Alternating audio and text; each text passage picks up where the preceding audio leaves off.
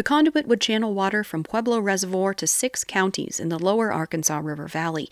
It was first authorized in 1962, but the project has periodically stalled because of funding issues. Data from the state shows many drinking water systems in the region have naturally occurring radioactive contaminants. Sam Braverman is with the Bureau of Reclamation. He says this is the latest development to get the ball rolling on the pipeline. There's a lot of people down there with you know radioactive water really at, in their houses and we're excited to be working collaboratively with southeastern to get them clean water and to really help out some of these these communities down there. In February, Congress allocated $28 million for the conduit. An additional $8 million was requested in the president's budget for next year. The Colorado Water Conservation Board has also approved $100 million in funds that the legislature has yet to approve. For KRCC News, I'm Abigail Beckman.